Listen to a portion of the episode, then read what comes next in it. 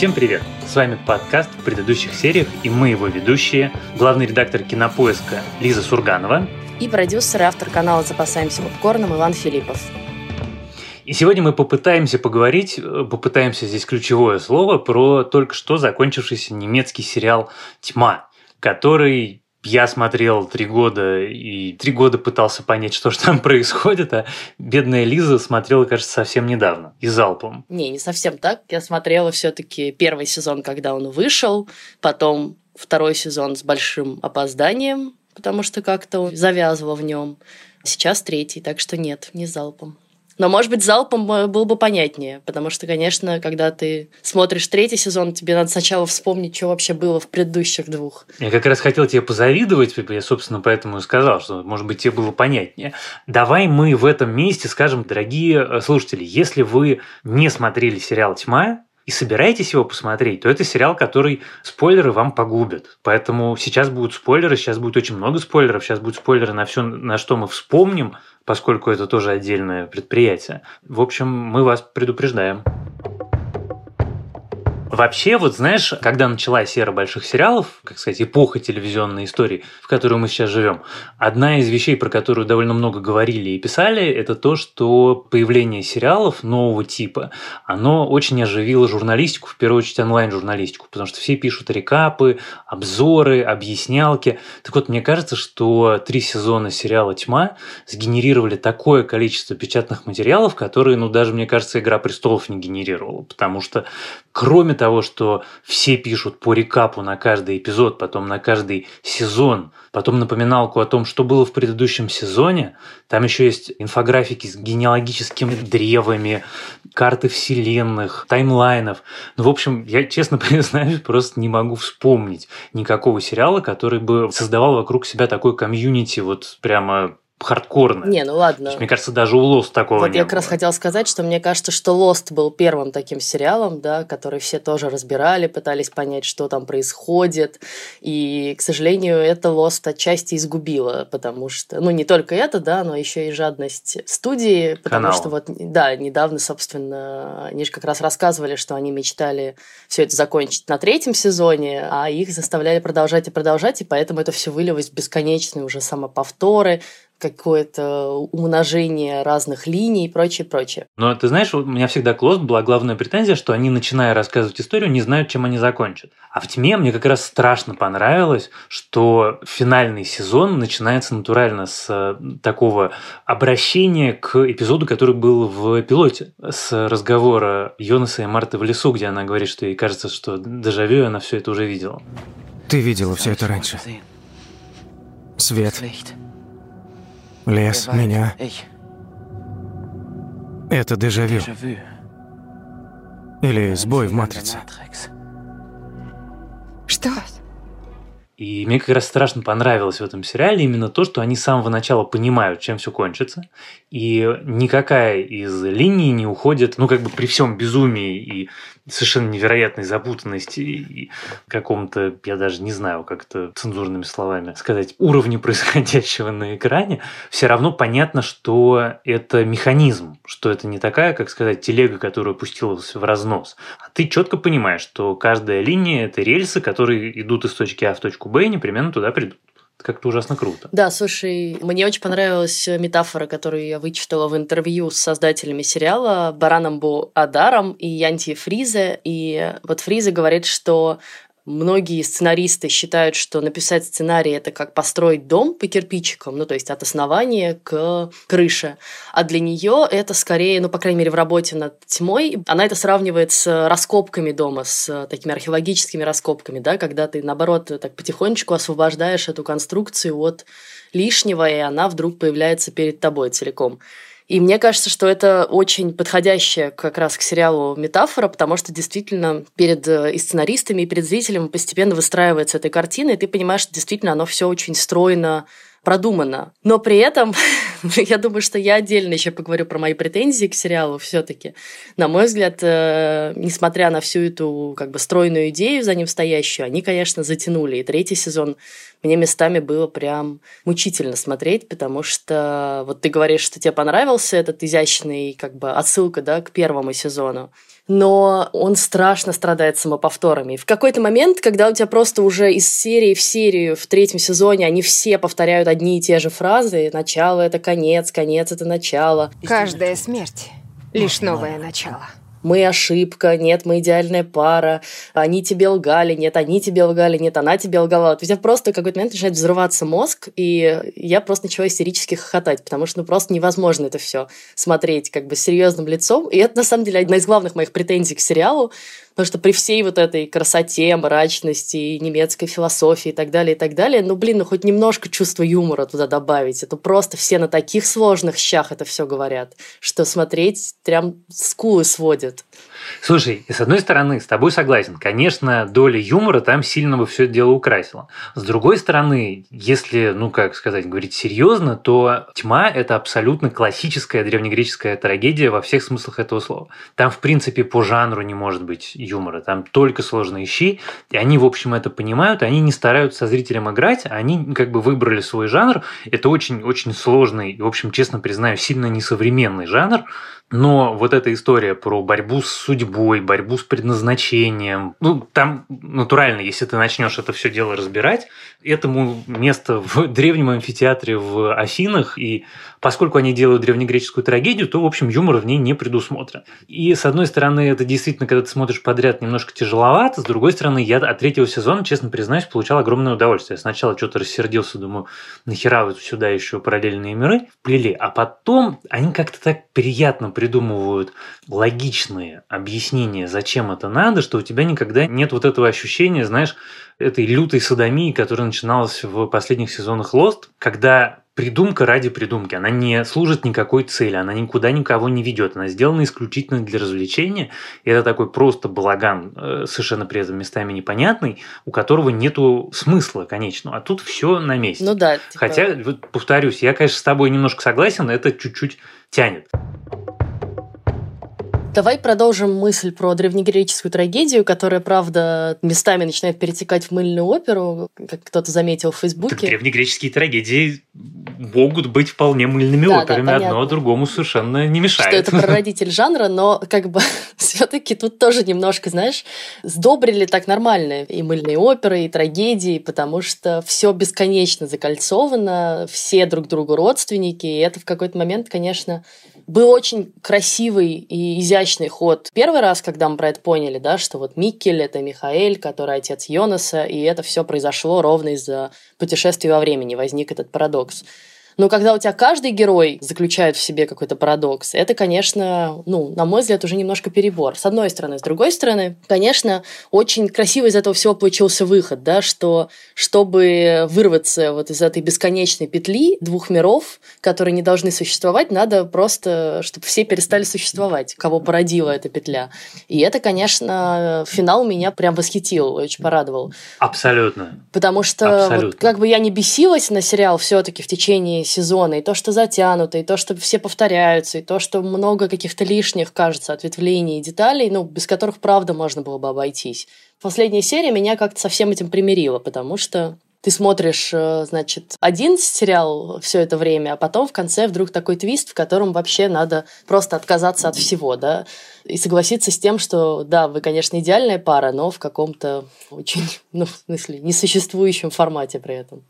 Но это так красиво, я прямо вот я смотрел сейчас, буквально за два часа до подкаста, я смотрел финал эпизода, и это так красиво придумано, потому что сейчас вот, если попробовать рассказать эту историю линейно, что я сейчас хочу сделать, это, конечно, очень заметно. Но перед этим я хотел вот что сказать. Мне кажется, тут очень важный момент, и, конечно, наверное, это можно назвать фан-сервисом, но Тьма же феноменально популярна. Это один из самых популярных сериалов в истории Netflix.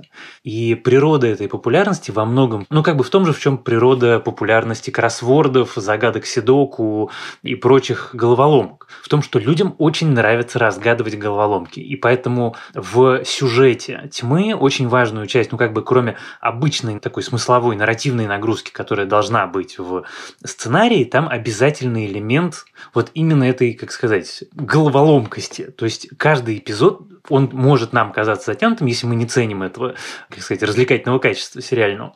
Но для людей, которые прям фанаты-фанаты, это такое счастье. Там каждое слово не случайно, каждое движение не случайно, где висит зеркало, в какую сторону повернута лестница, как одет, какая стрижка. Потому что каждая маленькая деталька означает какое-то ключевое различие по времени, по вселенной, по тому, кто кому родственник, кто кому э, папа, мама, э, возлюбленный, у кого с кем романы и кто за кого в результате замуж вышел. И э, с одной стороны, действительно иногда ощущение такого легкого перебора, но с другой стороны, если ты любишь это разгадывать, это, конечно, бесконечный кайф. Прям бесконечный кайф. Поскольку у меня жена, которая абсолютно обожает это делать, то она каждый эпизод прям подпрыгивала, сидя рядом. Говорила, вот, так это же это, так это же тот. Он ему, значит, папа. И даже в Лос, конечно, такого не было. Потому что в Lost ты все равно следил за какими-то большими вещами. Lost при всей своей мудренности и запутанности, он настолько детально в генеалогию своих персонажей, по крайней мере, не опускался. Про детали как раз ты про лестницу, видимо, тоже это читал, не случайно это сказал, потому что я прям поразилась. Нет, это Катька заметила. А, ну тогда вот, в общем, я вычитала это прям в их интервью, в интервью шоураннеров, что они прям сознательно это все сделали, да, что вот этот второй мир, вторая вселенная, вселенная Марты, где нет Йонаса, она сделана абсолютно зеркально. То есть все дома внутри, они просто перевернули, э, сделали зеркальный интерьер. Если в доме Йонаса лестница там была справа, то в доме Марты она слева, и кровать тоже с другой стороны стоит. И это все очень круто придумано. И они говорят, что на самом деле им было не так сложно выстраивать линии персонажей, как помнить вот про все эти дополнительные предметы, которые как бы нужно, чтобы они правильно выглядели в каждом кусочке и в каждой линии, да, вот эти там машины для перемещения во времени, какие-то вот эти золотые сферы, что все сначала путались, актеры тоже путались, кому какая машина принадлежит, кто должен с ней в какой момент появиться, а потом они более или менее освоились. Но что они вообще прям продумали до каких-то, знаешь, э, таких символических мелочей, типа вот этот цикл в 33 года, Оказывается, не случайно это именно 33 года, потому что они говорят, что вот если, значит, в числе 33 перевернуть э, первую тройку и как бы сопоставить эти две половинки вместе, то получается восьмерка, а восьмерка, положенная на бок, это тот самый знак бесконечности, который как бы и есть символ всего вообще происходящего в сериале, да, и вот эта бесконечная петля. Так что там для любителей Да. таких мелких штучек очень много всего. И вот этот амулет с э, святым Христофором, да, который перекочевывает туда-сюда. И вот эти мелкие детали. Монетки. И очень здорово, что Netflix э, к финалу сериала сделал огромный совершенно сайт, э, такую как бы Википедию по Dark со всеми вот этими кусочками, да, где можно, во-первых, посмотреть на генеалогию, посмотреть на все это сложно запутанное древо, почитать про каждого героя и про каждый предмет, который важен. Там тоже отдельно есть своя история. И они прям супер классно это придумали. Если вы не видели этот сайт, то найдите его и поизучайте. Называется он darknetflix.io. Знаешь, что я хотел сказать ровно про то, что ты говоришь? Вот мы восхищаемся режиссером, мы восхищаемся сценаристами э, тьмы. Э, У меня абсолютное преклонение вызывают актеры, кастинг-директор, который нашел актеров, которые, кроме того, что они талантливые актеры, еще и похожи в разных временных линиях, это на самом деле, честно признаюсь, задача, конечно, такая, мягко скажем, нетривиальная. Но человек, который вызывает меня, наверное, наибольшее восхищение, если, ну, ты наверняка знаешь, э, наши слушатели, наверное, узнают, на площадке э, съемочной всегда есть человек, должность которого называется скрипт-супервайзер или continuity супервайзер. Его задача следить за тем, поскольку фильм снимается непоследовательно, а потом, когда ты смонтируешь его, у тебя все предметы одежды, погода, прически должны э, быть последовательны и должны как бы совпадать. То есть, если у тебя герой в этой сцене с сломанными очками, допустим, в следующей хронологически за этом сцене, он тоже должен быть с сломанными очками. И если это не какая-то принципиально важная деталь, а просто деталь, то за этим следит отдельный человек, это только его или ее задача, который сидит и, значит, смотрит и проверяет. Так вот, я хочу выразить в, в рамках нашего подкаста абсолютное восхищение человека, который занимал эту должность в сериале «Тьма», потому что я просто не представляю, какая у него должна быть зрительная память и внимание. Это невозможно. Это просто какой-то абсолютный, мне кажется, космос. Вот мы посмотрели три сезона сериала Дарк, и если попытаться сформулировать его парой предложений, то он же выглядит совершенно изумительно. Он тонкая, трогательная, простая человеческая история. Отец, который любил своего сына больше всего на свете, создает после его смерти машину времени, чтобы вернуть любимого сына к жизни. И запустив машину времени, он уничтожает свою вселенную, создавая две других вселенных.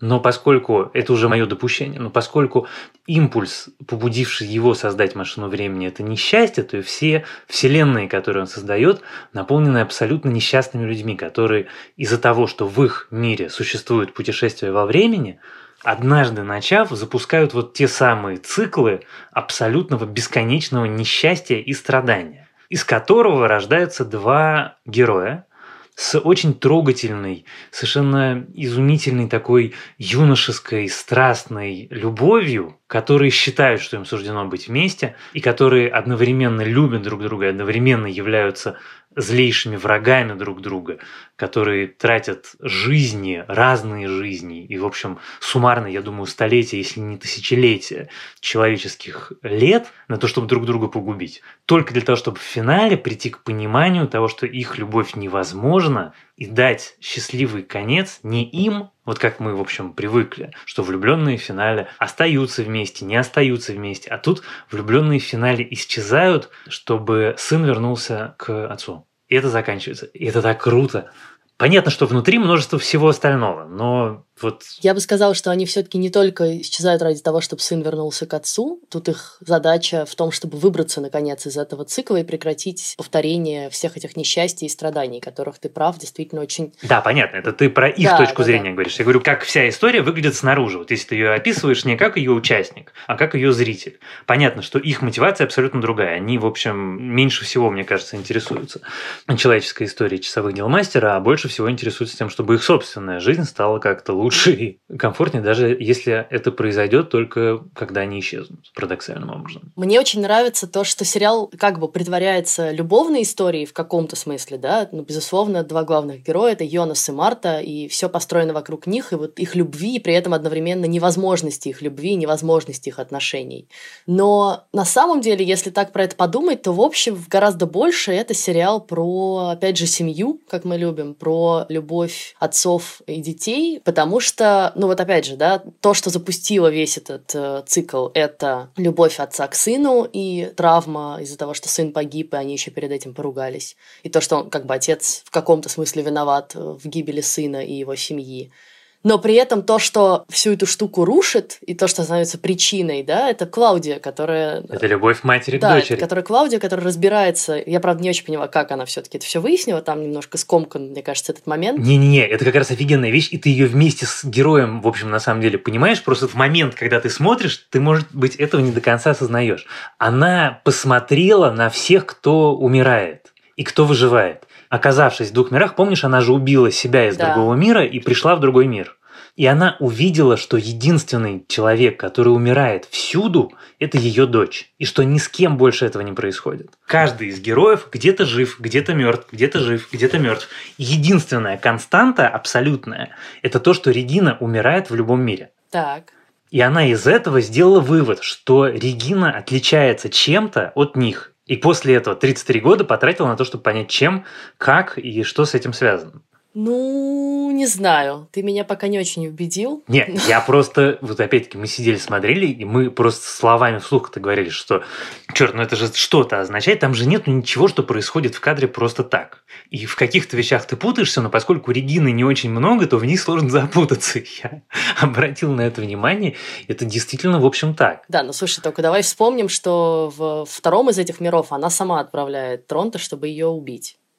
В конце концов. Да, но тем не менее она умирает. Да, но она умирает от ее же Ну, рук. как бы она Ну, понимаешь, смотрит на финальный Там результат. как бы много таких Ну, понятно, парадоксов, да. что апокалипсис происходит, и никто не может из него выбраться, при этом апокалипсис, как бы понимаем, абсолютно рукотворный. Да, как бы если бы не вот этот э, безымянный персонаж, сын э, Марты и э, Йонаса, то в конечном счете его бы не произошло. Да, все так. Мы Но- понимаем это только уже как бы к финалу, да, что вот он там все эти ручки понажимал, все это подстроил так, чтобы оно бесконечно и бесконечно повторялось. В этом смысле как бы это немножко выходит за рамки детерминизма, что это судьба, да, потому что это подстроенная судьба в некотором смысле.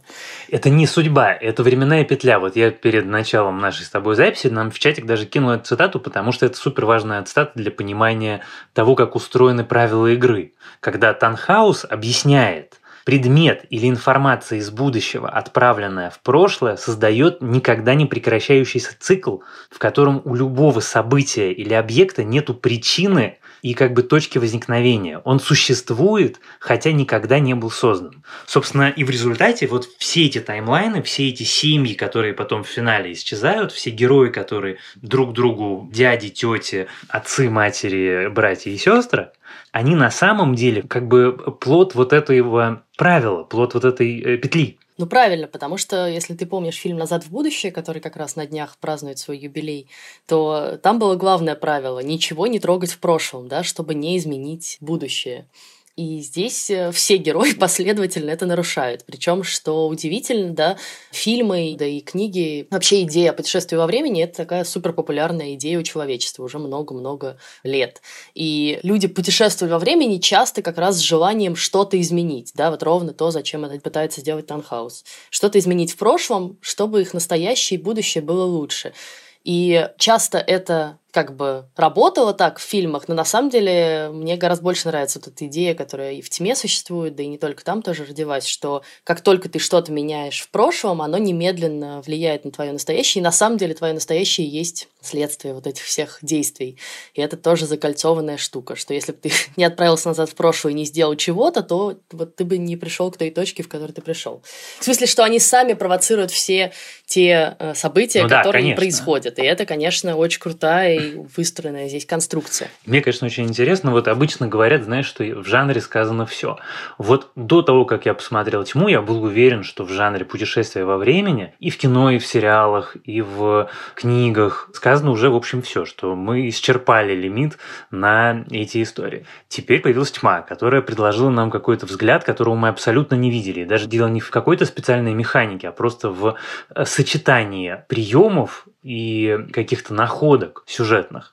По концентрации этих находок с тьмой, конечно, сравнить по большому счету нечего.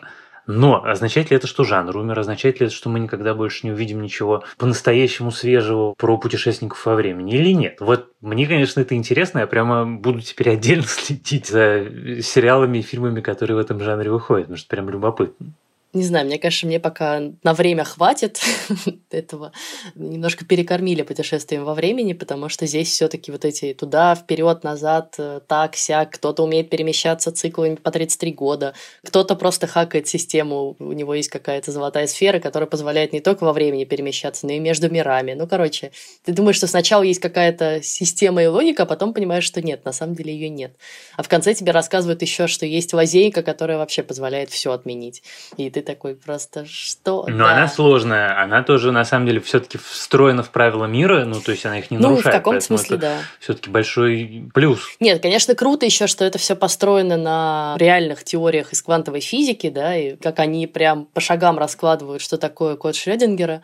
Самое понятное объяснение, которое, мне кажется, я вообще слышала в своей жизни про это. Ой, мне очень понравилось. Да, и как это реально влияет на события этого сериала, что ты можешь быть одновременно и жив, и мертв. Да, и код Шрёдингера никогда не будет прежним. А я хочу вернуться все-таки к мысли про то, что это сериал про семью и про семейные отношения.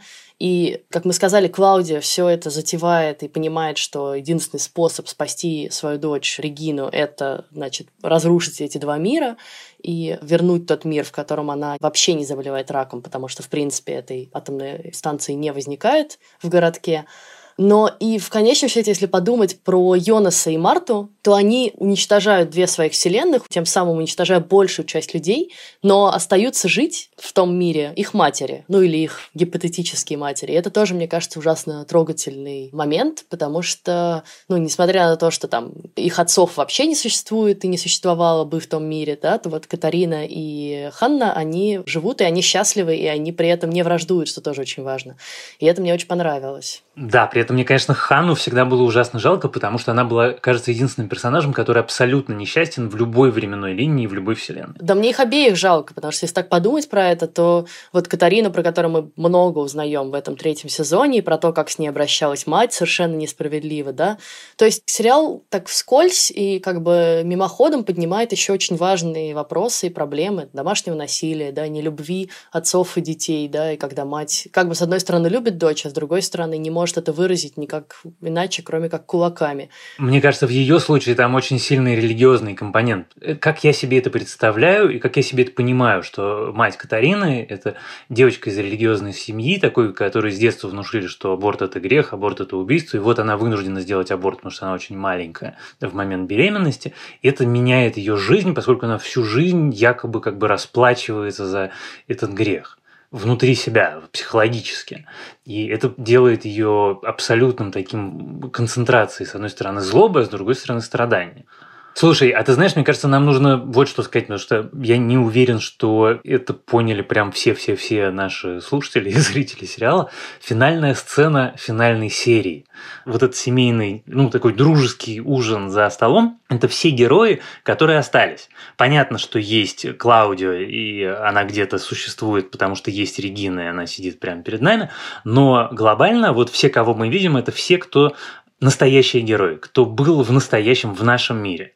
До того момента, пока Танхаус включил свою машину времени, и э, мир один уничтожился, и появились две параллельные вселенные. Так вот, а те, кто исчезли, это Йонас, Ноа, Шарлотта, Элизабет, Франциска и вся семья, соответственно, Нильсонов. Их в этом мире больше уже не будет. Дальше этот мир будет жить только вот с теми, кто в этот момент за столом.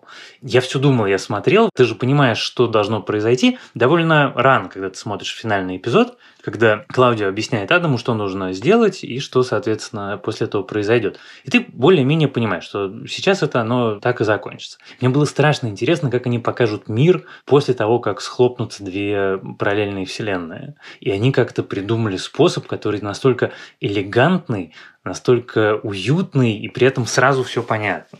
Мне кажется, совершенно идеальная финальная сцена. Ну, мне очень нравится, что это конец, который нельзя назвать прям в полной мере счастливым. То есть он, конечно, в итоге счастливый для тех э, людей, которые сидят за столом, они живы, они явно счастливы в отношениях. Причем, ну, как бы они наконец смогли себя выразить. Ханна встречается с этим полицейским, который то без глаза, то без руки. Петр встречается с трансгендером, с которым он, помнишь, у него был роман в э, да первом мире. Кстати, этого трансгендера играет русский мальчик Антон Рубцов, который в Германии построил карьеру, но вообще он из Тамбова. Это очень трогательно. И Регина, мы не знаем ничего про ее жизнь, да, э, она вроде бы одна там сидит, но при этом она жива-здорова, и это уже хорошо. Мне очень понравилось еще про Регину и Клаудию тот факт, что долгое время, да, и мы все, и Клаудия думает, что ее отец Тронте, а он, соответственно, дитя парадокса, и тогда бы Регина тоже не смогла существовать, если бы все это уничтожилось. И как Клаудио в какой-то момент понимает и выясняет все-таки, что не он отец. Ну, я не знаю, или не выясняет. Помнишь, там какая-то странная да. фраза, которую не очень поняла, которая она говорит, что я тоже долгое время думала, что это ты, но вот это не ты. И как бы это ей позволяет, на самом деле, всю эту историю провернуть, потому что если бы Регина была дочерью Тронта, то при уничтожении двух вселенных она бы тоже уничтожилась. Вот, так что тут все довольно изящно закручено. А про семейное древо еще хотела сказать, что там, конечно, они мощный спойлер вбросили, потому что когда Помнишь, там штаб-квартира Евы и ее тайного общества? Да. Там нарисовано на полу два генеалогических древа, которые сходятся в одной точке. И в какие-то моменты ты можешь нажать на паузу в сериале если интересно, то поизучать эти два древа. И я себе так заспойлерила какую-то историю, например, про то, что Бартош будет встречаться с Сильей, и, собственно, от их э, союза и родятся Агнес и Ноа. И это, конечно, ну, с одной стороны, я понимаю, что это намеренная такая штука, да, вот для таких хардкор-фанатов, которые любят все изучить. С другой стороны, не знаю, может быть, все тоже чувствовали себя немножко разочарованными, узнав это чуть заранее, чем оно происходит в сериале. Мне, кстати, ты сказала про Барташа. Мне, конечно, вся эта часть, которая в 19 веке, она очень впечатлила, потому что я все время думал, интересно, а как они там жили, а что они там делали, как это все было устроено. Ну, то есть я рад, что создатели сериала не стали этого показывать так подробно, потому что я боюсь, что это было бы как раз лишнее и затянутое. Но мне все время было очень любопытно про это подумать. Но, знаешь, меня, конечно, при этом вот все равно немножко подбешивают какие-то вещи, в частности, вот этот повторяющийся из раза в раз вход, что мальчик и девочка случайно встречаются в лесу, и все, и это сразу либо будущие муж и жена, либо будущие любовники. И там как бы нет другого вообще хода. Да, слушай, в случае с Барташем это, конечно, было совсем сильно. И это прям настолько уже в какой-то момент просто вам лень совсем придумать, как это еще может быть. Ну, послушай, но с другой стороны, а что, нам хочется еще смотреть на еще одну любовную историю, когда мы уже и так, в общем, запутались и утонули, тоже, в общем, да. Нет, ты прав, на еще одну любовную историю, наверное, нет, но с другой стороны, знаешь, вот чего мне не хватило, не знаю, как тебе, но мне лично, вот мы так долго наблюдаем за тем, что делают Адам и Ева, как они отправляют своих сторонников в разные миры и разные временные отрезки, чтобы они делали то или то или то, чтобы вот как бы выстраивать вот эту всю схему. Но при этом про мотивацию их на самом деле сказано так мало, и меня настолько это не убедило, вот про Еву уж точно, что как бы в какой момент все-таки они становятся вот этими страшными злодеями, которые не щадят никого вокруг для достижения своей цели. Мне кажется, там очень важный момент в том, что они не становятся на самом деле злодеями. Что вся как бы вот эта вот часть, где они антагонисты, она завязана на том, что каждый из них пытается сделать лучше, он пытается всех спасти. А дальше цель оправдывает средства. Но поскольку они по-разному понимают причины возникновения временного парадокса, они становятся антагонистами. Но сами по себе они злодеями же никогда не становятся. Там вот нету этой злодейской мотивации, что я приведу вас всех к светлому будущему или я уничтожу мир. Они просто вот то, что Йонас говорит Марте при входе в пещеру в финале что я никогда не могу отказаться от того, что я хочу, что мне важно, и ты никогда не можешь отказаться от того, что ты хочешь, и тебе важно. Там нету никакой другой мотивации. Это инстинктивные решения, принятые в ключевых временных точках. Там даже, кстати, отдельно про это есть разговор. Я бы, наверное, сказал, что просто мы можем обсуждать этот сериал еще часа два или три, но просто вряд ли у нас есть такие силы и такие возможности. Да нет, а главное, что, знаешь, этот сериал действительно, если как бы есть желание во всем копаться и разбираться, то это все равно надо делать не с подкастом, а скорее вот со всеми этими бесконечными сайтами. И какой-то тред на Reddit я видела на 600 комментариев, где все пытаются всякие вопросы, оставшиеся без ответа, обсудить. Ну, например, один из главных вопросов, который меня, в принципе, волнует, почему вот этот сын Марты и Йонаса существует сразу в трех ипостасях и путешествует так, что у него с губой. Ну, короче, мы про него в итоге почти ничего не знаем. Слушай, я его в результате, поскольку в сериале же огромное количество религиозных аллюзий, я его представлял как троицу, потому что он же дитя двух миров, и, в общем, довольно злодейский такой, знаешь, триединый антихрист, прости господи. Одновременно настоящее, прошлое, будущее. Мне кажется, он такой, он, он крутой образ, хотя как персонаж он, в общем, ничего. Он функция, он не персонаж. Круто, что этого среднего как раз из этих трех персонажей играет актер Якоб Диль, которого на самом деле русский зритель вполне себе знает. Он и в некоторых русских фильмах снимался, и вообще, в общем, много связей с Россией имеет. Еще, конечно, я не могу не сказать про, мне кажется, лучшую шутку про сериал «Тьма», про то, что вообще все это классно, квантовая физика, петли и какие-то дыры в этих петлях, но вообще, ребята, просто пользуйтесь презервативами. И это многие проблемы ваши решит. Но в целом не могу не согласиться с этим. Особенно, когда мы говорим о сериале про подростков и в некотором смысле для подростков, да? Ну да, в каком-то смысле да. Слушай, а я когда досматривал, я вдруг понял, что я не могу, конечно, совершенно разобраться во всем этом без каких-то шпаргалок, причем большого количества шпаргалок, но что если бы какой-нибудь писатель взял и на основе этого сериала написал толстый роман, я бы с таким удовольствием его прочитал. Потому что мне кажется, что это прям просится на бумагу, прям, знаешь, такой толстенный-толстенный роман. Ух, в общем, на этом мы завершим обсуждение сериала «Тьма», который вышел на Netflix. Надо еще сказать, что это, наверное, сейчас на сегодняшний день самый известный и популярный в мире немецкий сериал. Это тоже, конечно, огромная заслуга и его создателей, но и Netflix, который, как мы уже там в предыдущих выпусках не раз говорили, вытаскивает такие истории все чаще на свет. И вообще вся политика компании заточена на то, чтобы эти истории искать не только в Америке, но и по всему миру. И вот благодаря этому мы такие такие крутые сериалы и смотрим. Потому что, конечно, в Америке такой сериал бы не создали, там масса этому причин. Одна из немаловажных — это немецкая философия, которой пропитан весь сериал, да? Ну, конечно. И, э, которую, наверное, сложно представить у американского шоураннера в той же мере. Нет, ну это такой плод немецкой культуры во всем, что, конечно, представить себе, что это возможно где-то еще кроме Германии, мне кажется, нельзя. Но тут, наверное, все-таки еще важно сказать, что мало того, что это самый популярный немецкий сериал, это один из самых популярных популярных сериалов на Netflix, ну то есть он с очень странными делами и какими-то другими хитовыми, звездными, дорогущими сериалами абсолютно, что называется, на равных популярен. И вот это круто, это прям отдельно круто. В следующий раз мы снова хотим обсудить э, один из старых сериалов, ну, относительно старых. Это сериал «Шерлок», который вышел 10 лет назад на BBC. И, собственно, этот юбилей мы решили считать некоторым инфоповодом для того, чтобы поговорить о нем, потому что сериал крутой, важный и подаривший нам очень много прекрасных актеров и шуток, и, и, и чего только не.